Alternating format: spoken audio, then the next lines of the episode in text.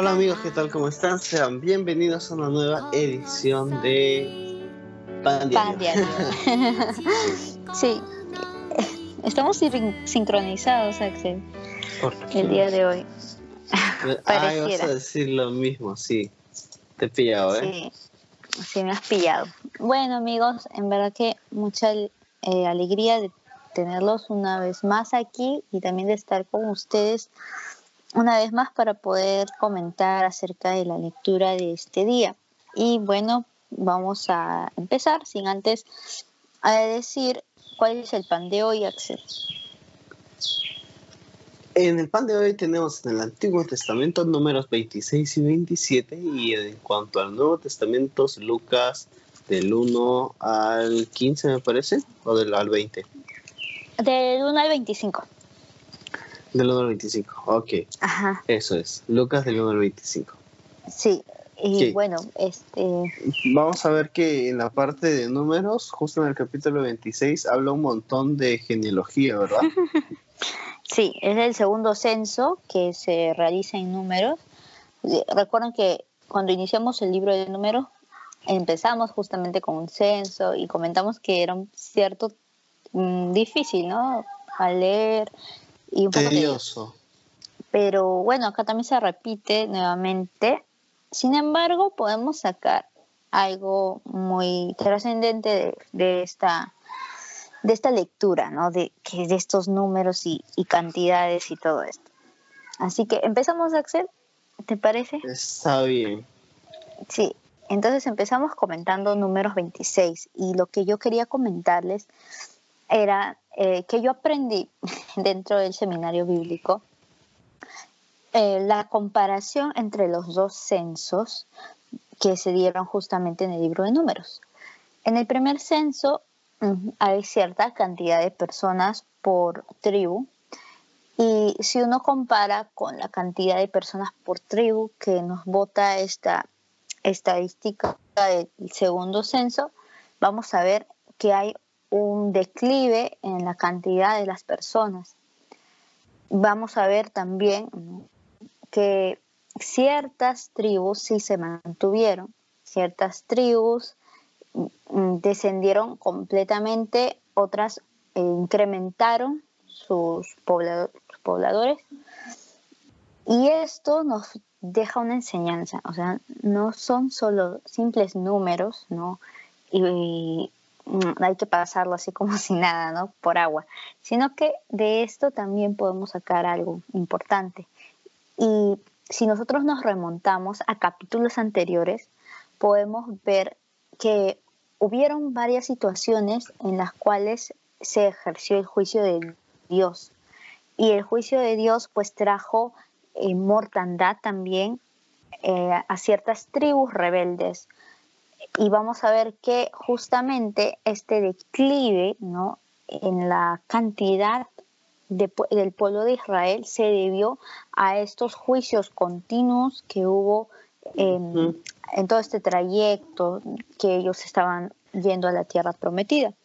Entonces, esa variación en la cantidad se debe justamente al pecado del pueblo, se debe a la decadencia moral del pueblo.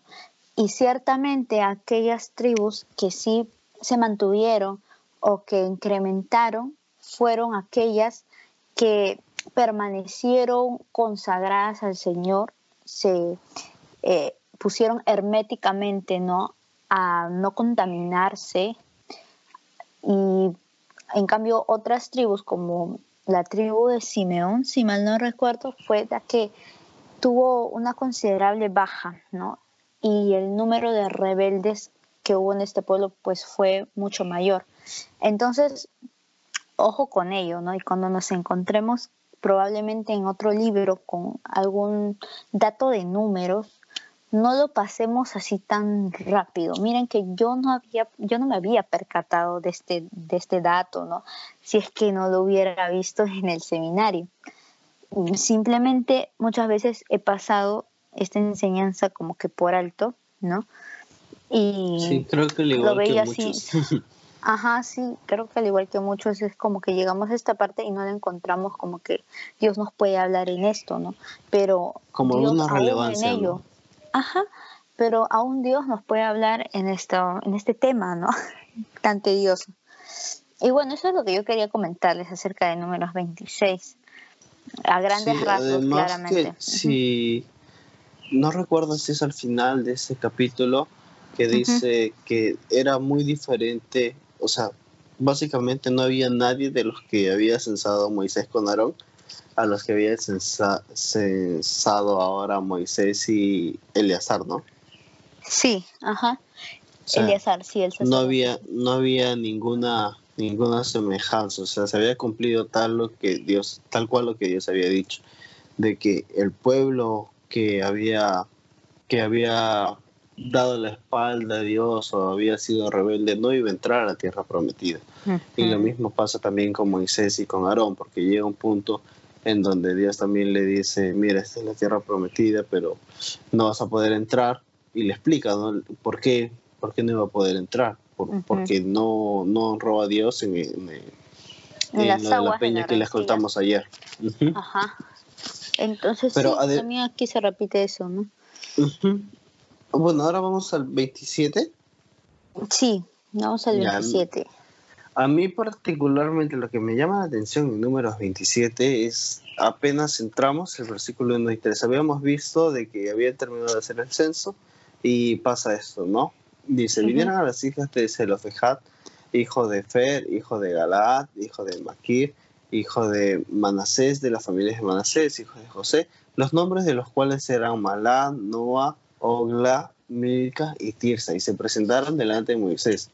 Las 5 eran mujeres, y se presentaron delante de Moisés, y delante del sacerdote Eleazar, y delante de los príncipes y de toda la congregación, a la puerta del tabernáculo de reunión, y dijeron, nuestro padre murió en el desierto, y él no estuvo en la compañía de los que se juntaron contra Jehová en el grupo de Coré, sino que en su propio pecado murió y no tuvo hijos. Ahora, cuando ellas van donde Moisés y le explican cuál es la situación, Moisés tampoco sabe exactamente qué hacer, entonces va y le consulta a Dios. Y ellas le dicen, bueno, ellas tienen razón, lo que les toca a ellas es que le des el terreno que le correspondía a su padre, que tienes que heredárselo a ellas.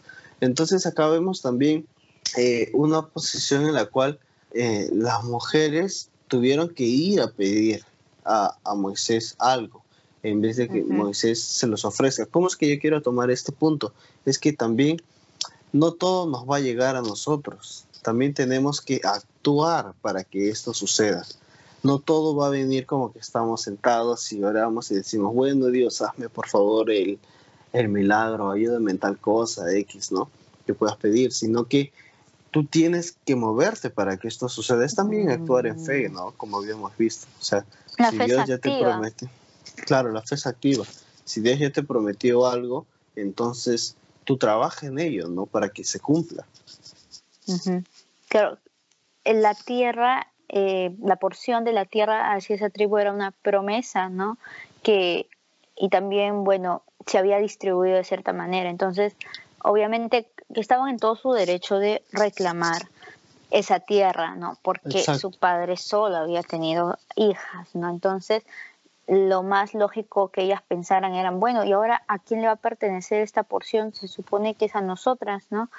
Pero también había un tema cultural ahí. Exacto. Y eso es lo que yo quiero tratar. Nosotros sabemos que a partir del pecado vino la opresión a la mujer y se evidencia pues en el machismo, ¿no? Y en el hembrismo por el otro lado. Pero el machismo era muy recurrente en estas sociedades primitivas, ¿no? Y bueno, la sociedad incipiente de Israel también podría sufrir de ese sesgo, ¿no? Porque dado que se habían juntado también con pueblos paganos, los pueblos paganos tenían, ¿no?, ese trato a la mujer.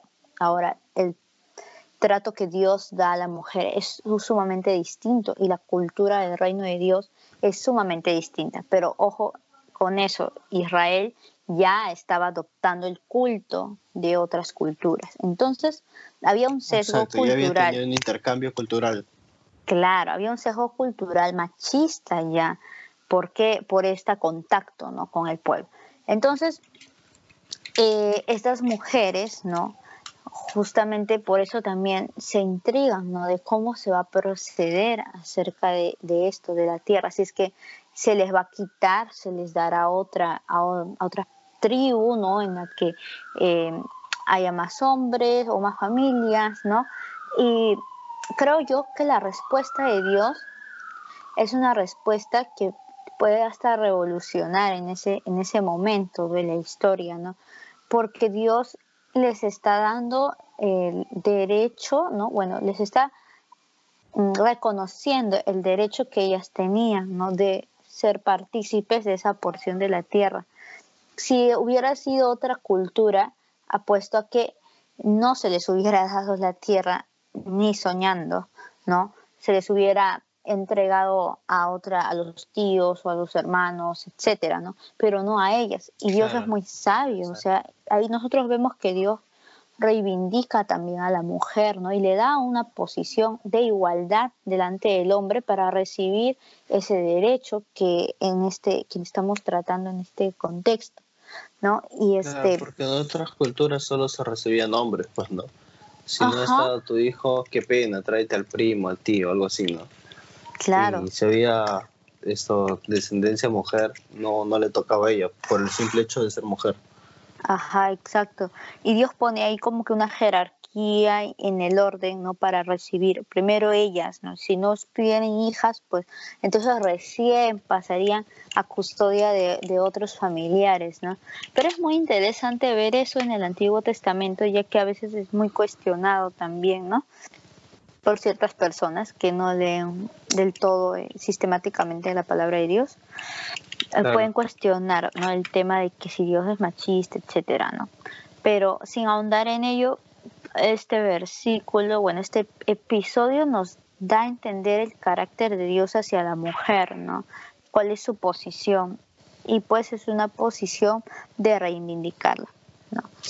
Y eso hasta el 27. ¿Tienes algo más que decir? Sí, te voy a decir, a veces hay gente que dice que la Biblia es machista, ¿no? Pero, o sea, que la Biblia describa lo que sucedía en esas épocas, como por ejemplo, de que un hombre tenga varias mujeres o cosas así. No quiere decir que Dios les haya mandado que tengan varias mujeres, sino es un tema de que ellos ya se estaban pervirtiendo cada vez más. Vemos que el diseño original es Adán y Eva, o sea, Adán no tenía dos mujeres, sino Dios, si eso hubiera sido lo que Dios quería, Dios le hubiera dado dos mujeres a Adán, ¿no? Pero no era el diseño el cual Dios pensó. De ahí la sociedad se fue pervirtiendo y ya cada uno iba denigrando a la mujer cada vez más y más y más, ¿no? Sí, exacto. Tienes mucha razón. Y sería muy genial que en otro momento pudiéramos compartir mucho más acerca de este tema de la opresión de la mujer. Yo creo que es... tenemos un libro, ¿ah? Sí, tener la posición cristiana acerca de ello, ¿no? Porque es un tema que se comenta mucho y es muy tratado desde otras perspectivas, desde otras cosmovisiones, ¿no? Y dar también nuestro punto de vista bíblico creo que es sumamente importante.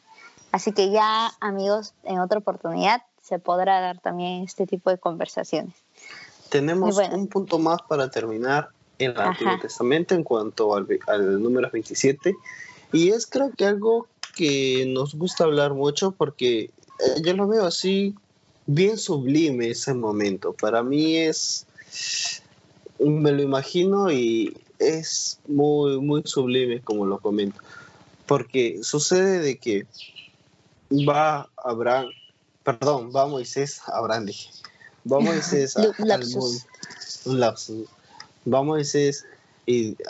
monte y Dios le muestra, le dice, mira, esta es la tierra prometida, tú no vas a poder entrar porque cometiste tal pecado en tal, ¿no?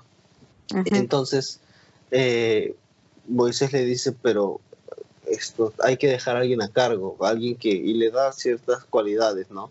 Que era que podía subir y bajar de no sé, espérate, vamos a buscar mejor el versículo. ¿Lo tienes tú en la mano? Sí. A ver, el 27... Sí, no quiero parafrasear ahí. El 27 del 12 empieza el tema de la designación. ¿17? 27 del 12. A ver, aquí empieza a narrar que Jehová dijo, sube a este monte, ¿no? Le dice a Moisés y verás la tierra, ¿no? Entonces le muestra la tierra. Allá, acá dice, en el 16 está. Que se ponga Jehová, Dios de los espíritus de toda carne, un varón sobre la congregación, que salga delante de ellos y que entre delante de ellos, que los saque y los introduzca, para que la congregación de Jehová no sea como oveja sin pastor.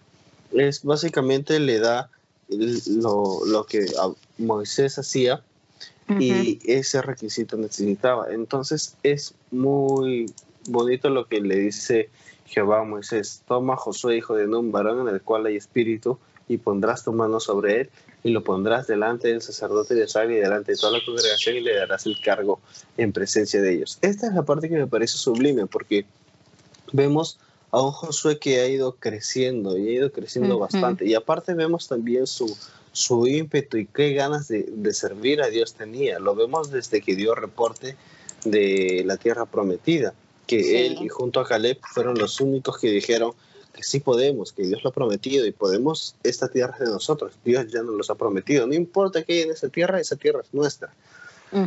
Entonces le creyeron a Dios. Le creyeron a Dios y desde ahí se vio un espíritu diferente. Ahora también vemos de que él era el asistente de Moisés y, y como toda persona también tiene sus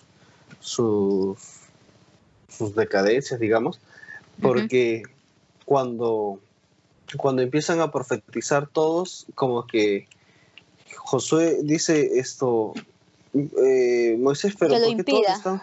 Claro, impide Moisés que profeticen. Y Moisés le dice, ¿por qué tú tienes celo de lo que yo debería tener celo, no? Le dice, a mí me encantaría que todos profeticen.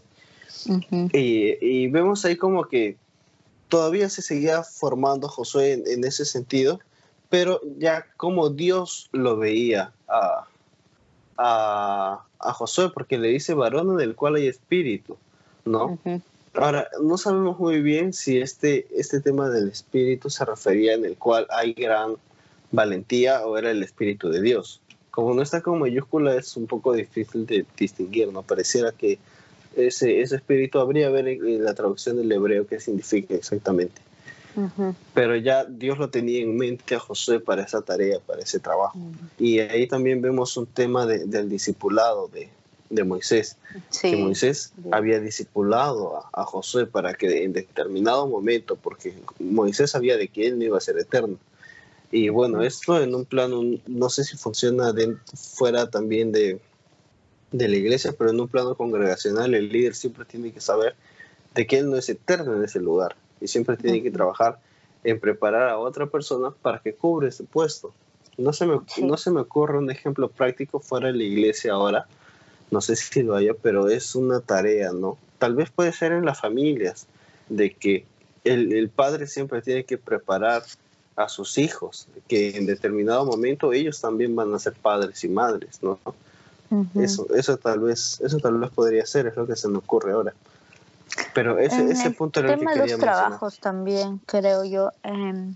Por ejemplo, en ciertas empresas capacitan a las personas, no las dejan con los conocimientos que tienen, sino que las capacitan para justamente cuando, por ejemplo, se abran plazas para ciertos puestos, ya estén preparados para postular y crecer, ¿no? Dentro de una empresa. Y muchas veces, por ejemplo, en donde yo trabajo, las personas no se quedan en un puesto por siempre, sino que si tú empezaste desde cero, te enseñan y todo, y luego tú puedes regresar en otro puesto del que te enseñó, ¿no? Y el que fue como que tu mentor, ¿no? Y así, o sea, van creciendo y van teniendo así como que puestos, ¿no? También en ese plano profesional se ve, ¿no? Un tema de que un buen liderazgo es así, ¿no? O sea, hay empresas que buscan eso, ¿no? Los buenos líderes, ¿no? Que enseñen a otros, que les hagan como que un feedback, que crezcan, ¿no? Las personas y no se queden estancadas, ¿no? Entonces también en el tema del discipulado es así, ¿no? O sea, se le enseña a la persona, ¿no? Para que justamente pueda crecer y madurar en su camino y no se quede como llegó, ¿no? Sino que pueda ser un creyente más maduro, ¿no? Y pueda aún enseñar a otros, ¿no? Claro, cada líder debería preparar de esa forma a su discípulo, ¿no? Exacto, y me encanta cómo vemos la evolución de Josué, ¿no? Él ha sido preparado con todas las pruebas que tuvo previamente, las luchas, el enfrentarse también. Josué y Caleb fueron los únicos que se salvaron de toda esa generación que debe entrar. Claro, ellos vieron los juicios de Dios cara a cara, ¿no? Fueron hombres muy temerosos de Dios. Así es. Y todo ese tiempo que él fue siervo de Moisés, su asistente, fue un tiempo de preparación, ¿no? A pesar de que no tenía un puesto de príncipe, ¿no? Era un hombre importante por su valentía, por su entereza, por la función que tenía, ¿no? Dios muy bien pudo haber escogido a un jefe de familia o a un príncipe de las cabezas, ¿no? De las tribus, pero Dios escogió a este hombre porque vio en él esa firmeza, ¿no? Esa valentía, esa preparación aún. Y también en otras versiones... Esa consagración también, ¿no? Sí, se menciona que él tenía, en él estaba el espíritu, y espíritu lo mencionan con mayúscula. Entonces dan a entender que tenía el espíritu de Dios, ¿no? Había gracia y favor de Dios en él, ¿no? Y me alegra bastante. Josué era un hombre no muy joven, era un hombre aproximadamente, se dice... que tenía 50 años o 45 años, cuando se le encomendó el tema de reconocer la tierra prometida. Tenía más o menos en ese lapso, en ese rango de edad. Entonces, aún con ello, ¿no? O sea, ya era un hombre que venía con una vida, ¿no? Pero el Señor lo reta ahora a liderar un pueblo, ¿no? Y eso es súper bravo, o sea, cómo los debe haber tomado Josué. Ya lo veremos en el libro de Josué. No me lo quiero adelantar. Bueno, pero sí, es maravillosa esta enseñanza. Así que, bueno, ya veremos qué es lo que sucede con nuestro amigo Josué. Y eso bueno, ahora vamos a aperturar el libro de Lucas, ¿verdad?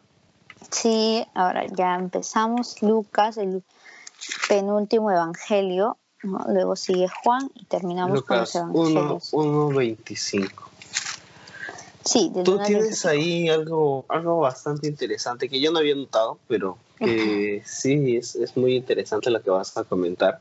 Cuéntanos, por favor. Bueno, primero que Lucas está escrito por un médico, ¿no? Y esta persona es contemporánea a Pablo, al apóstol Pablo.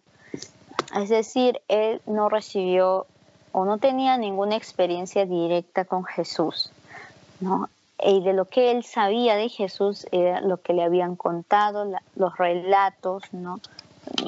Felizmente no había como que un rango de tiempo tan grande entre los sucesos de Jesús hasta el tema de los apóstoles, ¿no?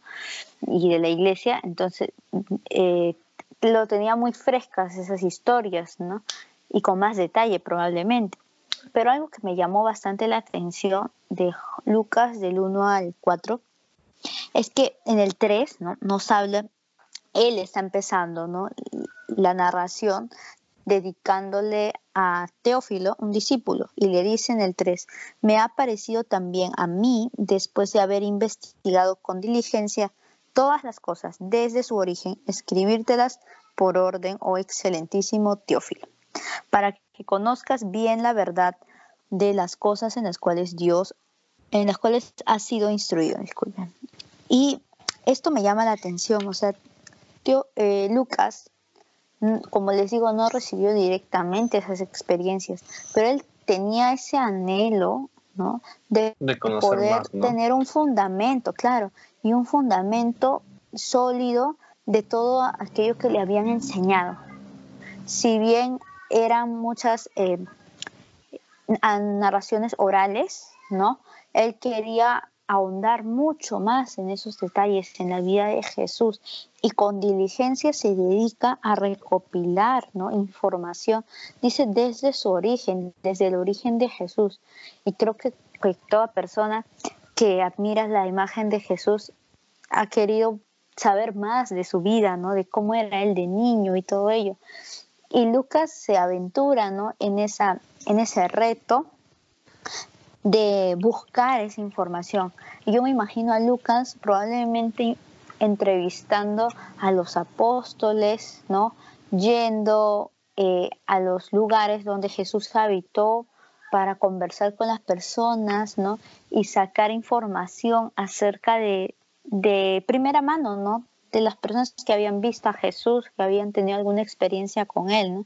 Y con toda esa información, ¿no?, contrastada, porque él era un hombre de ciencia, o sea, sabía cómo también llevar este tema de investigación, y con todo ello, ¿no?, se abocó a compilarlo, a narrarlo de una manera sumamente hermosa, con el fin también que otros creyentes sean bendecidos, ¿no?, con todas estas historias. Y lo que vemos en Lucas, hay muchos episodios que no los va a narrar otro evangelio. Por ejemplo, lo de del nacimiento de Juan, que vamos a ver, o el episodio donde Jesús, era niño y se pierde en el templo. En otros evangelios no los narran, ¿no?, pero lo narra aquí Lucas con detalle, ¿no? Y así vamos a ver a lo largo de este libro el fruto de la diligencia de Lucas, ¿no? Y eso es digno de admirar y digno de que también nosotros lo copiemos y lo repliquemos, ¿no? Es tener esa diligencia por conocer más del Señor, ¿no? Quizás nos creamos un libro, pero en nuestra vida, ¿no?, buscar más de Él y edificar a otros con todo lo que nosotros podamos conocer del Señor, ¿no? Eso es lo que yo quería comentar. Sí, mira, yo quiero comentar algo que me llamó la atención de Lucas 1.15. Lo voy a leer. Porque dice, porque será... Estamos... Pero primero, perdón, contexto. Estamos hablando ahorita de Juan el Bautista. ¿Ok? Sí. Que se le había aparecido Juan el Bautista... No, perdón, se le había aparecido el ángel Gabriel al padre de Juan y le había dicho que le iba a nacer un hijo, ¿no? Entonces... Sí. Acá viene, dice, porque será grande delante de Dios... No beberá vino ni sidra y será lleno del Espíritu Santo, aunque aún desde el vientre de su madre. Entonces, algo que estábamos meditando juntos es de que vemos que Juan, absolutamente toda la vida de Juan, miren, desde el vientre de su madre, toda su vida fue consagrada a Dios. Y a sus padres les fue revelado a sus padres les fue revelado el propósito que tenía Juan. Entonces, dos cosas acá. Creo que, como me imagino, en una posición de padre sería muy hermoso de que se te fuera revelado cuál es el propósito de cada hijo. Conocer qué es lo que va a hacer cada hijo con su vida para agradarle a Dios, para servirle a Él. Y creo que es un buen ejercicio también que los padres que tienen hijos pueden ir orando por sus hijos, a ver dónde es que Dios los quiere llevar a sus hijos y puedan como que guiarlos, ¿no? Ser buenos padres, claro. Así como fueron los padres de Juan, los padres de Jesús incluso, ¿no? Que pudieron guiarlos a que cumplan su propósito en Dios. Y el punto número 2 es de que yo creo que Juan logró hallar un deleite en hacer el propósito de Dios en su vida. Ya no pensó en él mismo. No pensó completamente en agradar a Dios y aún deleitarse en eso.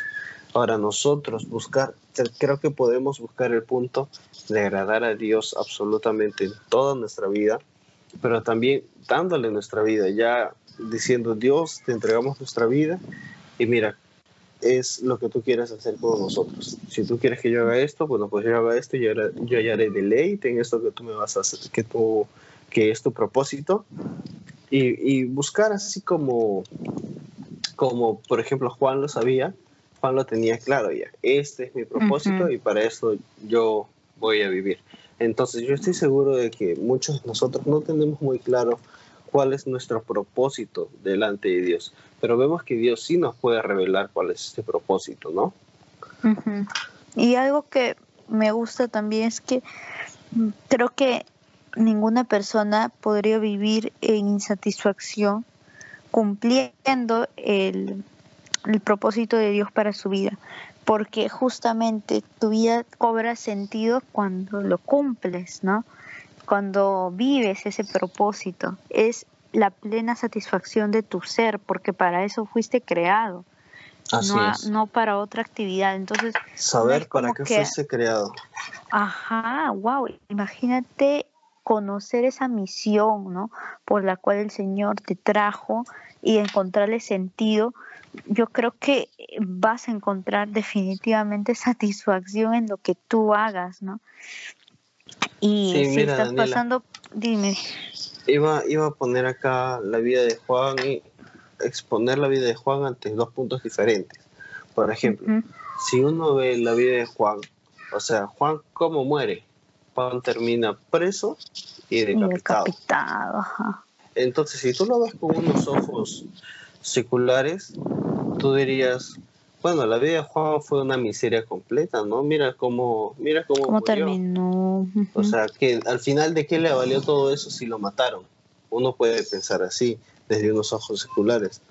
Pero desde unos ojos, con una cosmovisión teísta, sabiendo muy bien que nuestra vida le sirve a Dios, bueno, pues él cumplió su propósito. Porque lo que él tenía que hacer es preparar el camino para el ministerio de Jesús. Y lo hizo, y lo logró. Y una vez que hubo de terminar eso, bueno, pues le tocó morir y ya había cumplido su propósito. Uh-huh. Pero todo ese lapso en el que lo cumplió, él era muy consciente de lo que hacía y del alto honor que se le había dado de preparar ese camino, ¿no? Y creo yo que es por ello que Juan, aún después de que ya haya aparecido el Mesías, él continuó en el ministerio de decir la verdad, ¿no? De ser un proclamador de la verdad. Y es por eso que él se ganó bastantes antipatías del entonces gobernador, ¿no? Y él no le importó, ¿no? Él hasta lo último fue una persona muy fiel a Dios y a sus convicciones, ¿no? Y murió en esa coherencia de lo que él predicaba y lo que él hacía, ¿no? Era una persona que podemos decir muy íntegra. Y dice la palabra, bueno, dice Jesús mismo que él es el más grande de los profetas, ¿no? Así es. Tenía aún más grande, dice, ¿no? Ajá, aún más que Elías, imagínense. O sea, la vida de Juan, como tú dices, a los ojos de cualquier otra persona podría parecer una pérdida de tiempo, una miseria, ¿no? Pero esta persona cumplió el propósito y es más, le fue fiel a Dios hasta el final, ¿no? Y claro, lo vamos a ver en el cielo, Juan el Bautista, algún día, ¿no? Y conoceremos quién fue este hombre que entregó toda su vida, prácticamente. Toda, absolutamente, ¿no? Toda su vida. Toda. Incluso, Daniela, si comparas la vida de Juan con la del joven rico, o sea, dices, a ver, ¿quién acabó mejor? Depende de qué ojos tienes, pues, ¿no? Porque si tienes unos ojos seculares, dices, bueno, pues, el joven rico, mira, lo tuvo todo, ¿me entiendes?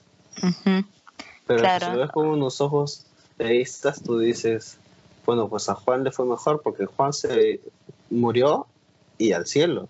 El joven rico no puede entrar al reino de los cielos. Uh-huh. En Juan se cumple esa palabra que dice que más vale hacer tesoros en el cielo que en la tierra, ¿no? Él hizo muchos tesoros en el cielo. Así que es una vida de gozo, pienso yo, de gozo en cumplir el propósito de Dios. Y eso es lo que produce el cumplir el propósito de Dios, gozo para la vida de uno.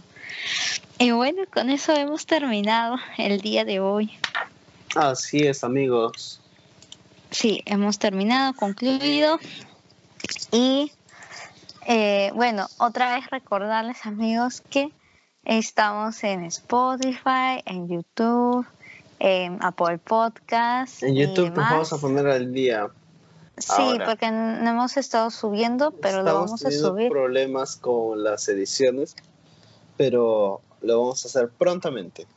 Así es, amigos. Y bueno, también, como hemos comentado dentro de lo que estábamos hablando, coméntenos también qué temas desearían que hablemos, ¿no?, en estos podcasts.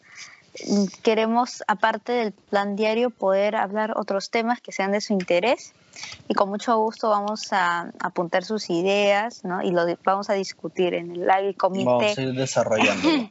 Ajá, el comité de temas. Ante los jueces vamos a exponer sus temas. Ajá, entonces ya se irán dando. Y bueno, con eso es todo, amigos. Y con nosotros será hasta mañana, una próxima oportunidad.